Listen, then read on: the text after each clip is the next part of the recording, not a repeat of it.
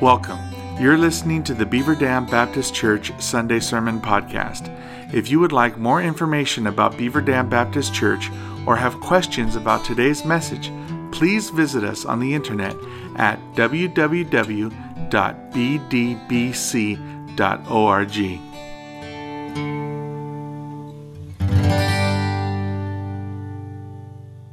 We are, of course, continuing our series in the book of Colossians. So if you'll be finding that, we'll be in chapter 3 in just a moment. Aaron, I don't know who had the idea of adding the time to our back screen there, but I just want you to know that I can ignore that just as well as I can ignore my watch here. So that's not going to impact me at all.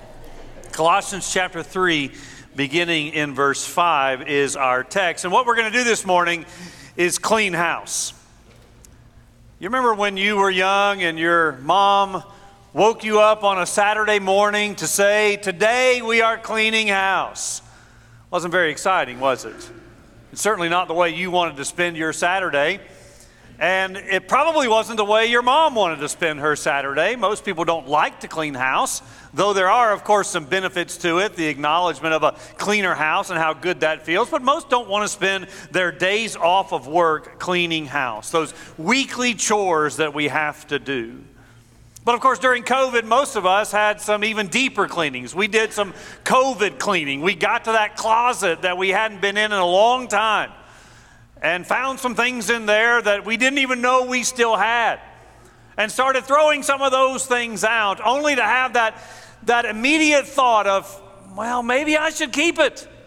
I haven't used it in years but i just might need it in the year to come and so it's not just the dusting and vacuuming that we have to do on a regular or even weekly basis. There is the deeper cleaning of, of getting rid of stuff in our closets or in our garage, things there that have just been accumulating and collecting dust. We use the same phrase when we think about business or even sports. The coach of a football team, a new coach, or the new CEO of a company will come in and it will be said of him or her, they are going to clean house. And that means they're going to get rid of some people that have been working there for a while who evidently, or at least in their opinion, are not doing their jobs. And so they're going to get rid of a bunch of them and bring in a bunch of new people. And when we talk about these kinds of things, getting rid of things in our house because we are cleaning up, we often think about clothing. In fact, sometimes my wife reminds me that if I get a new piece of clothing, she expects me to throw out an old piece of clothing. But we don't tend to do that. We tend to just accumulate all of these things until the drawers no longer can hold them. But did you know that the Bible speaks of clothing concerning our Christian lives? That is, the Bible talks about taking off the old garments and putting on the new garments. It's not just Paul, it's other places in Scripture as well. In the book of Zechariah, Joshua is standing before an angel in filthy garments, and the Lord said, Take away the filthy garments from him. See, I have removed your iniquity from you, and I will clothe you with rich robes. So, the taking off of old clothes and the putting on of new clothes is symbolic.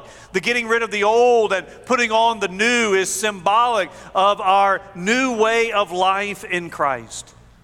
So, from Colossians chapter 3, verses 5 through 11 this morning, we're going to clean our spiritual house. That is, we're going to see four things that we need to get rid of, that we need to cast aside.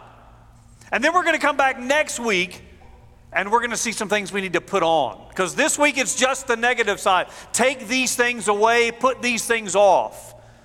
But next week, we're going to come back the, on the positive side and put these things on. So if you go away from here this morning saying, well, that was nothing but negative, all the stuff we have to get rid of, well, you got to come back next week to hear the stuff we are to replace those things with.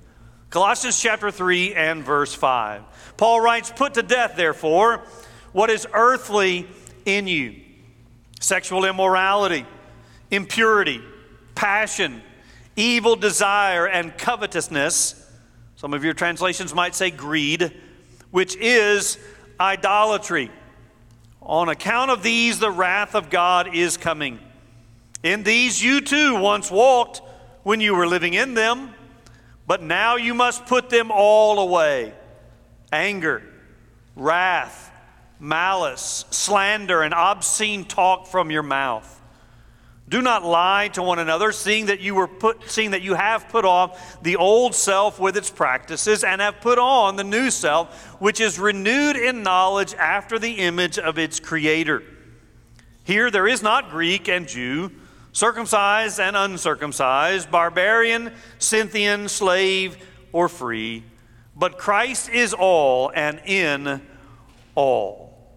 I told you last week that we were making the transition from what we might consider the more theological parts of this letter to the practical aspects. And I acknowledge that I even hated to put it in that terminology because I don't want to give you the impression, the impression that theology is not practical because I believe it is. But Paul usually in his letters spends the first portion, I want to say half, but it's, but it's not identical, but he spends the first half of a letter, including this one, talking theology, laying the foundations of whatever it is that's going on in the church from a theological standpoint. But he never stops there. He always then moves forward fleshing that out in everyday life. That is theology played out in practice. So theology is practical because it always affects how we think, and how we think always affects how we live. So, theology ought to always find expression in our daily Christian living. Now, if I could sum up the theology in this letter, and again, we've acknowledged that there's some difficulties here because we're only hearing one half of what has been going on. But if I could sum it up, I would say that Christ is sufficient, not only for salvation, but Christ is sufficient in sanctification as well. Christ is all we need, and He is everything we need. And when He saves us and begins to sanctify us, He inaugurates in us a new position with God. And Paul has spent two chapters d- discovering and discussing this point. He has labored to teach us that we've become a totally new person when we were converted. This is a privileged position that God grants us. And now, what he's going to do is encourage us to become in practice what we already are in position. That is, he's been saying, This is who you are in Christ. And because this is who you are in Christ, now this is the way I want you to live your life. And I remind you of the three things we talked about last week that we now have a new faith. We've been buried with Jesus by baptism unto death, and we've been raised to walk in a new life. The moment you were saved, whether that was a couple of weeks ago or 80 years ago, you had a new faith. And that new faith then brought a new focus. And that is, Christ is no longer just a, a part of our lives or something we've heard about or someone we know a few facts about. Christ is now our life. When Christ, who is your life? And then we talked about a new future. Because that went on to say, when Christ, who is your life, shall appear, then you also shall appear with him in glory. So we have a new future, and that future is when the glory of Christ is revealed, we will participate in that glory. Now, why do I remind you of all of those things from last week? Because I want you to see the connection to what we're talking about this week. I don't want you going away from here saying that all he talked about today was four things we needed to get rid of. And it's a very man centered sermon that only deals with things that we must put off. Because I want you to understand that, yes, there are some commands here that we're going to be talking about, some things that we need to get rid of, but those things are anchored in who we are in Christ and the fact that Christ in His Spirit is in us. So, with all of that as a background, we get to the first of these things, and Paul is calling us to be morally pure, and therefore he says, Get rid of immorality. This really does flow from what we've talked about before, chapter 2 and verse 6. We are to walk in him. Last week, we are to have a heavenly mindset, think on things that are above, not on things of the earth. All of these things leading us then to say we need to get rid of immorality in our lives. We're to put these things to death because they are part of the former life. And I want you to notice that this is a command that we are obligated to follow. And I stress that it's a command because I don't want you to get the idea that you don't have a responsibility here. I know we talk about the fact that God is sovereign in salvation and God is sovereign in sanctification. That is, God is in control of all things, and that is all true. But none of that negates the fact that there are some common sense, everyday decisions that you and I must make when it comes to the life of sanctification. Yes, God is in control, but there are just some decisions for us to make if we expect to grow in our relationship with Him. And so there are two lists of five elements each in this text, what scholars often call vice lists. And there are also virtue lists, not in this text, but we'll look at them next week, where you see in verse 12, it says, Put on thee then these things. And so there's that contrast. We're just doing two, using two weeks to deal with that, that contrast. And so these vice lists, the first of five, are going to deal with our personal action. That is, this is how we are to act. And the second one is going to deal with our relationship with fellow believers. That is, this is how we are to relate to one another within the body of Christ. Not that they don't apply to our relationships outside the body, but Paul's primary concern here is our relationship within the body of Christ. And so the first word here is a word sexual immorality that refers to, in general, all kinds of sexual relationships outside of the norm or what God has called us to. And you may realize that in the early centuries, in many of the cities, including the city of Colossae, there was a lot of pagan worship, and that pagan worship often incorporated sexual immorality within the worship of the many gods. And so the people to whom Paul is writing have been pulled out of, they've been saved out of that kind of culture or that kind of environment. And now, no doubt, they are having some struggles with the new morality that Christianity is calling them to live. How are we to live in, in a new morality when we've been called out of this culture of immorality, and that is, in many ways, all we know? Now, I don't think I have to give you the statistics this morning concerning the sexual immorality that is rampant in our own culture. I don't think I have to name the various kinds of sexual sins, and there are many. I don't think I have to give you examples. I think we are well aware of, of how rampant this is in our culture as well, from young and old and all the way in between.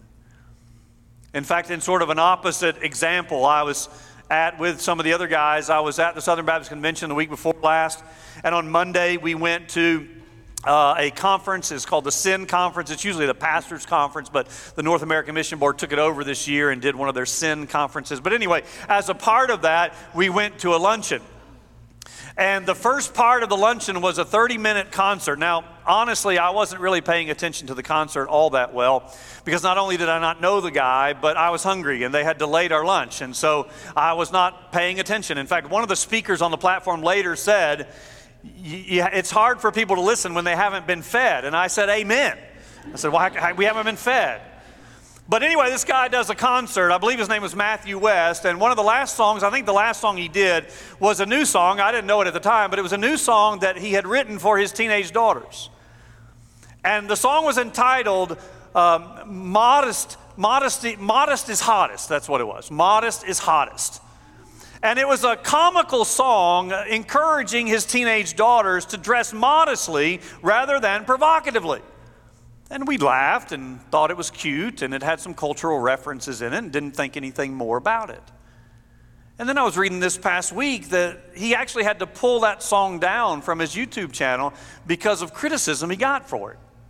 He was being criticized for writing a comical song to his teenage daughters, encouraging them to dress modestly. And he got so much encouragement that he took the song down. Now, who would have ever thought that in our culture, modesty would be so offensive that we can't even talk about it, even in a comical way? That's how sexualized our culture has become that we don't take down any of that stuff. But we got to take down a song that encourages teenagers to dress modestly. We are living in an age very much like this church in Colossae where sexual immorality is indeed rampant. John Piper has said that sin or lust gets its power by persuading me to believe that I will be more happy if I follow it. That's really the power of all temptation. It's the prospect that it will make us happier. And millions are buying into this idea that what's really important in life is whatever makes me happy, and that's what you ought to do. And that's the way people are living. That is not what Paul calls us to here, and not what the Bible itself, in a more general way, calls us to. Again, the first word is sexual immorality. It's a general term to refer to all kinds of sex, all kinds of sex outside of marriage, because you understand that the Bible speaks of sexual relations as being a gift from God for the marriage relationship. And then anything outside of that is outside of the will of God and therefore is not to be part of the life of a Christian who is following God. It's really as simple as that. The second word there in this list of five is impurity. This has to do with the defilement that inevitably comes from the sexual immorality that we just mentioned. Don't think for a moment that you can live outside of the will of God in this area of your life and it not affect your life. I mean, the writer of Proverbs tells us this Can a man take fire in his chest and his clothes not be burned? Can he walk on coals and his feet not be scorched? So is he who goes into his neighbor's wife. Whoever touches her will not or shall not be innocent. The third word is the word passion. Some of your translations may use the word lust. This, coupled with the fourth word, evil desires, speaks of passions that have gone bad or wrong. Because the word passion is, in and of itself, not negative. It can be positive or negative. There are desires that God has given us, frankly, including the sexual desire. That's a God given desire that's to be used in His way and according to His will. And so it's not wrong in and of itself. Yet when it governs and controls our thoughts and actions, it becomes sin.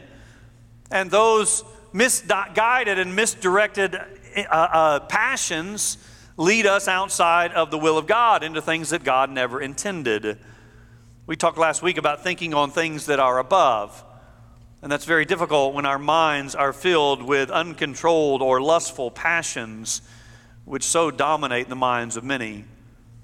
The last word in this list of five, covetousness, or I acknowledge that some of your translations may say greed. Greed is, is simply an inappropriate desire for more. And what makes this so difficult or so dangerous is that it can actually look positive. It can actually make people think you're successful. That is, you can have greed, desire for more things or money. And the end result of that might be that people see you as successful and do not acknowledge that it is instead greed. But here I think it all refers to this one idea of sexual immorality. In fact, I think greed can actually be the one word of these five that are controlling or the source of all the others.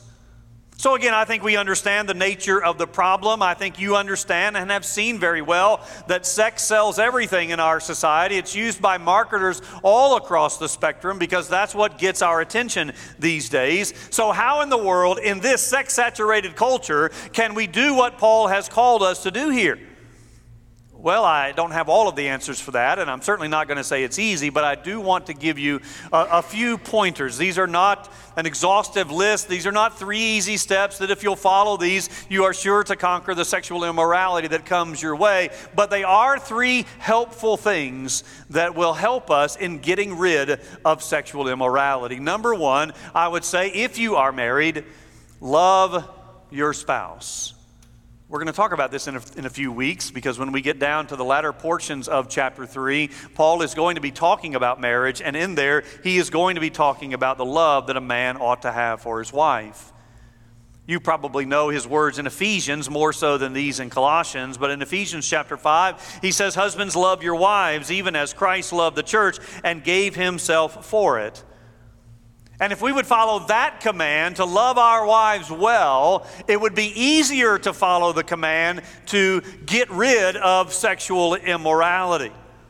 Proverbs again reminds us to be satisfied with our spouses and always be enraptured with her love. The second thing, and this applies to all of us, whether married or not, is to flee or run from temptation. Don't play around with it. Don't get as close as you can without going over the line, but flee temptation. We have the idea that we are to resist the temptation and flee the devil, but the Bible actually says the opposite resist the devil and flee from temptation. And Joseph is, of course, the quintessential Old Testament example of this.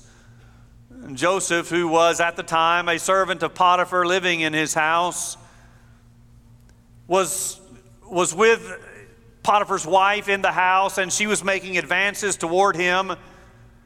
And he ran from that. He fled from the house, so much so that he left his jacket or coat behind because he understood the power of temptation and the pull of sexual immorality. And so he fled from it as quickly as he could. And then, thirdly, I would say that we need to guard our hearts. Again, I appeal to Proverbs, which gives us so much wisdom, where it says, above all else, guard your heart, for it is the wellspring of life. And I remind you that we've already talked about the fact that heart in the New Testament is not what we think of heart. It's not talking about the organ that pumps blood. It is not talking about the emotions that we have in life. It is talking about the totality of the person mind, will, and yes, even emotions. And so we are to guard all of that. And a guard is someone who makes sure that they stand watch and protect that which is allowed in. And that is our responsibility as Christians, as men and women. We need to guard what we allow into our hearts and into our minds because those images will, in fact, affect our thinking and ultimately then our decisions in the future. These three things, again, are not exhaustive, but when applied, they will help all of us. And there is not a person here who is immune from this particular temptation. Be careful, you who think you stand, lest you fall. This is something that all of us, from time to time, must face. I'm reminded of a seminary professor who was well known at his particular seminary for preaching on sexual immorality and lust. And so much so that they invited him every single year when seminary started to address the young men who had uh, signed up for seminary with this very important topic and, and, and preach to them about guarding their hearts and fleeing from sexual immorality. So every year he would preach this same sermon on this same topic. Even after he retired, they kept inviting him back to preach this sermon because of its importance and the significance to the, to the student body. One year after he'd retired, he comes back to preach it again. And afterwards, he's in a class helping teach the class, and a young man raises his hand and he asks the old professor this question. He said, At what age does sexual lust and passion no longer become an issue? And the professor said to him, I don't know but it's clearly sometime after 70. Because he was acknowledging that he's still struggling with it, even at the age of 70 plus. So we need to make sure that we get rid of sexual immorality. In fact, Paul makes it even stronger here and says that if we do not, Wrath is coming upon those who are disobedient, meaning that if we don't guard this area in our lives, it is a sign that we are not genuinely converted to faith in Christ because the wrath of God will come. That's a future tense, meaning that there is coming a day when Christ will return and he will bring wrath upon those who have not uh, gotten rid of sexual immorality. Not perfection, of course. But there's also a sense in which there is a present tense to this. We can go to Romans chapter 1, and there Paul uh, makes it very clear that part of the wrath of God is simply the consequences. You get what you want. If this is the way you want to live your life, then you're going to get the consequences that come with it, and that's part of God, God's wrath. So we are to get rid. We're going to clean house, which means we've got to get rid of sexual immorality. The second aspect here, we see this in verse 8, is we've got to get rid of bad attitudes. I told you this applies to all of us. And all of us from time to time certainly do have bad attitudes. So here we see the second list of five, though we're going to divide it up just a little bit. But here we have the word anger leading the list, this second list of vices. This is the way you used to live, verse 7 says. This is who you once were, but not any longer. And as a result, we must get rid of anger. We are all aware of the damage that this can cause. It's a time bomb waiting to explode. It smolders when we harbor bitterness and resentment towards someone else. And we can smile at them outwardly while seething on the inside. It's eating us alive. And because it's eating us alive, it will eventually come boiling to the surface and erupt, sending its deadly results to any who happen to be unfortunate enough to get in the way. Christians simply cannot live lives of anger and fulfill our commitment to Christ and each other at the same time. Now, again, next week, we're going to look at the, the putting on, the positive attributes. What are we going to replace these things with? And in fact, this putting on and putting off, I said it's a clothing imagery. It might even be a baptism imagery. There are some scholars that believe this is, a, this is an imagery of the baptismal uh, ritual. That is, you went down into the water, and when you came out, you took off those clothes because they were wet, and you replaced them with new clothes, picturing the relationship that we now have in Christ. So, anger is part of the old man, the old person, and needs to go away. Likewise, wrath and malice. Synonyms, basically, though there might be an intensification here. But all three of these words are talking about the damage that is caused to the church as Christians fail to put these ungodly things away. And when it comes to anger, wrath, and malice, we often have excuses and blame others. Yes, I know I got angry, but it was because of my circumstances. And so we might even offer one of those half hearted apologies. I'm sorry I got angry at you, but. And then we begin to explain whatever the circumstance was that made us angry. Or we blame other people. You know, I got to be honest with you, she just she just lights my fuse. I don't know what it is about her, but she just she just sends me over the top. It's really her fault, not mine.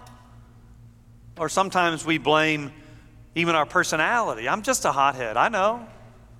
I've just got a quick temper. That's just who I am. All of which implies that we have no control over any of it. It's just a volcano that's going to erupt at certain times, but we can control it. It is our response to whatever is going on in our lives, and therefore we can control it. Something else might trigger us, someone else might trigger us, but it is still our response that we are responsible for. So here I would simply say that you ought to know what those triggers are. And therefore you can see them coming. And when they do come, you can take some deep breaths or talk to yourself. You know, I've said this before talking to yourself is a good thing. I do it all the time. It doesn't mean I'm crazy, though you might think so. We're, we're teaching truth to ourselves. And so when you get in those circumstances, you can, you can begin to talk to yourself. Okay, I know I'm getting angry. And I need to just take a step away from this. I need to take some deep breaths. I need some time away so that I don't say or do something that I don't want to do or say. So you need to know those circumstances and, and do what is necessary in order to calm your anger down. Which leads us into the third thing not only getting rid of bad attitudes, but getting rid of bad speech. Slander is the next item here in the list, an attempt to run someone else's reputation down to bring them into disrepute, to put them in a bad light. And who among, us, who among us is not guilty of this? We call it other things. We don't readily acknowledge that it's slander because that word is such a difficult word and so harsh.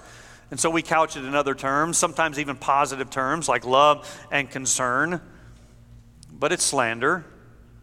Then it goes on to talk about foul language or communication, whether that's coarse joking or just coarse language. Uh, in the meantime, it, it, doesn't really matter. It's all general here. It's just saying things that we ought not to say. And Ephesians remind us let no unwholesome word proceed from your mouth, but only such a word that is encouraging or edifying according to the need of the moment, so that it will give grace to those who hear. The ministerial staff recently completed a a temperament study, a temperament workbook. And that was the theme verse of this particular study.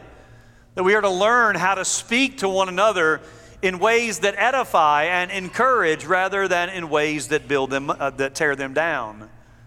And this certainly, apply, this certainly applies not only to our speech, but it applies to our emails and our online interactions. Just because you're in the comment section of a website doesn't mean you can say whatever you want. And then this, this next one's not in this list of five vices, it's pulled out separately. It's in verse 9, and perhaps it's pulled out because it is so significant. But he says we, we got to we got to get rid of bad speech, and that includes not only slander, but it includes lying as well. This is actually the third command in this section. The first command, put to death, therefore, verse 5. The second command, put them all away, verse 8. And the third command now is this command in verse 9 do not lie to one another. And so we are to have truth in our speech. We are to be truthful in what we say rather than lying because lying undermines our whole relationship of trust. As a body of believers, we are to trust one another and love one another. And this can't be done when we cannot trust the words of someone else. In fact, I dare say this is the major issue in the Southern Baptist Convention. I acknowledged last week that there are multiple issues. We, are talking about a critical race theory. We're talking about intersectionality. We're talking about social justice. We're talking about ordination of women. We're talking about a host of issues within the Southern Baptist Convention. But I think all of them boil down to this lack of trust. We don't know what to believe anymore. We don't know whose word is true. We don't know who's spinning what or who's taking something out of context, and therefore trust has been undermined lying or twisting the facts does exactly this. That is why it is such a destructive force. A person who will lie and say anything to your face in order to save their own face is someone that you can't trust. And we've all had this experience.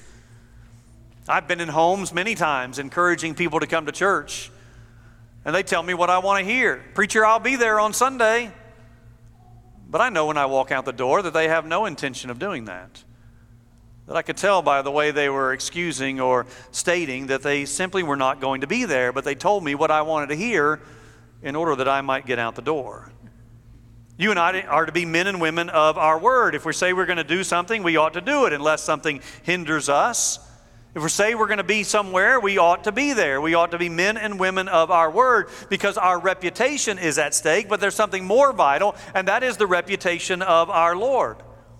You and I, as believers, are representing the Lord Jesus Christ. And in some sense, how you and I act is going to go a long way in forming conclusions for people about who Jesus is. Because they're going to look at his followers to determine who they think he is. And therefore, we have to make sure we are truthful in our relationships with others. Verse 10 we are to grow in our knowledge of the truth. And because of that, we must put away bad speech. Lastly, verses 10 and 11, we are to get rid of all barriers.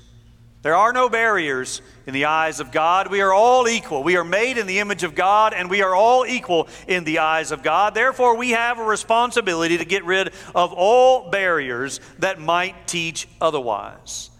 He says this in verses 10 and 11. We are being renewed, we are becoming more like Jesus, and in the process of salvation and renewal, there are no distinctions. Now, that doesn't mean that these distinctions cease to exist. I mean, elsewhere, Paul says, I believe it's in Galatians, that there's neither male nor female. Well, those things still exist. But when it comes to relationship with Christ, there is no distinction. And so he gives us three barriers here that need to be removed.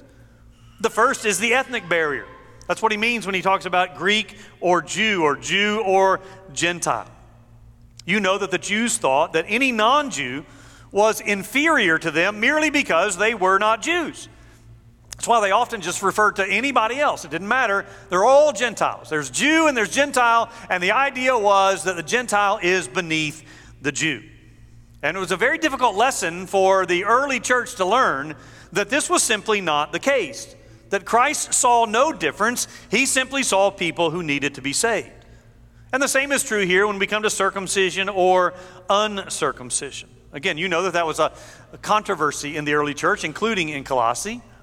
Did you have to become Jewish in order to be saved? What part of the Jewish law did you have to follow in order to be made right with God? And here Paul reminds us there is no distinction. There is no Greek or Jew. There is no circumcision or uncircumcision. And though we may not argue on those bounds, we have to be very clear that we not set up these kinds of barriers as well and say, well, if you don't think the way I think about this point of theology, then you must not be saved. Or if you don't vote, for the same guy I vote for as president, then you must not be saved. And I've heard those arguments. I've heard people say those exact words. You can't vote for that person and be a Christian. These are just erecting barriers that aren't supposed to be there. There are no ethnic barriers. Secondly, there are no cultural barriers. That's what it means there when it says talks about barbarian and Scythian. Christianity is not reserved for one class of people. If you love the opera, you can be a Christian. If you love NASCAR, well, I don't know. Might be going too far.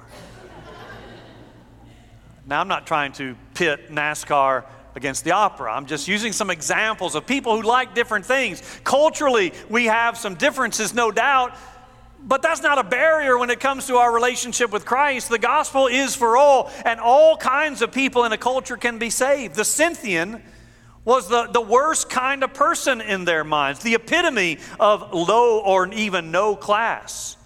The Jewish historian Josephus said the Scythians delight in murdering people and are like are, are little better than wild beasts. That's how bad they thought the Scythians were. And yet Paul says, you know what? The Scythians, they can be saved as well. There's no barriers here. And there's no social barriers as well. We get that from the line here about slave and free.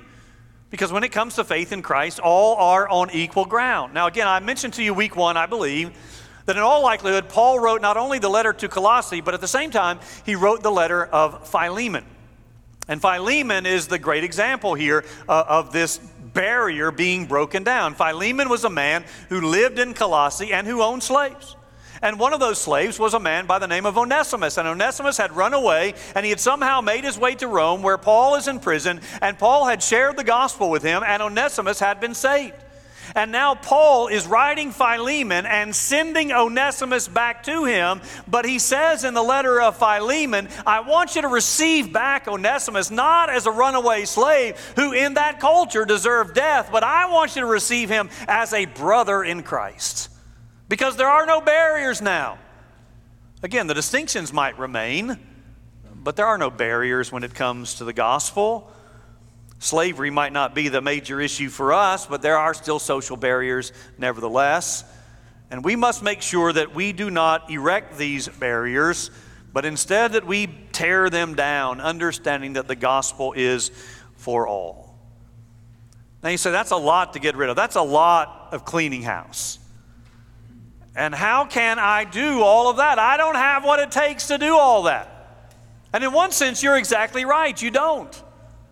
In another sense, you're absolutely wrong because you do. And what I mean by that is this you cannot, in your own strength, consistently and continually clean house and get rid of all of these things. But you and I, as believers, again, it's based on that theology. We have a new faith we have a new focus. We have a new future. We are new people in Christ. And Christ Jesus has, through His Spirit, enabled us and equipped us and strengthened us to do all the things that He commands us. How do I know that? Well, look at the last phrase in verse 11 Christ is all and in all. We have to remember that there is discipline involved. I mean, there are some choices that we have to make. There are some decisions that we have to make. Not asceticism. We've already set that aside a couple of weeks ago. But there are some, dis- some disciplines to make in our lives. But there's also dependence. We must depend on the empowering and the equipping of the Holy Spirit because we cannot do it on our own. These two things are not opposed to one another. We must discipline ourselves for godliness. And yet we must depend wholeheartedly on Christ who dwells in us through his Spirit, who has enabled and equipped us to do everything he has commanded us to do. Let me pray. Father, we do thank you not only for saving us, but for equipping us with your Holy Spirit to do the very things that you've commanded us to do. So not only do we ask your forgiveness this morning for the times when we when we disobey, but I also pray that you'd forgive us for the times when we we come to conclusions that we can't do it. That we don't have what it takes to be obedient to you. Which is false humility because you've told us we have everything because we have you. Christ who is our life, Christ who is all and in all. So I pray you'd help us to see this morning that through you we have been equipped with everything we need to obey you. And as a result, I pray that you would give us the strength to obey you, that we might get rid of these things and return next week and put on the new garments that match what it means to walk with you. Is our prayer in Jesus' name. Amen. Let's stand and sing and you respond.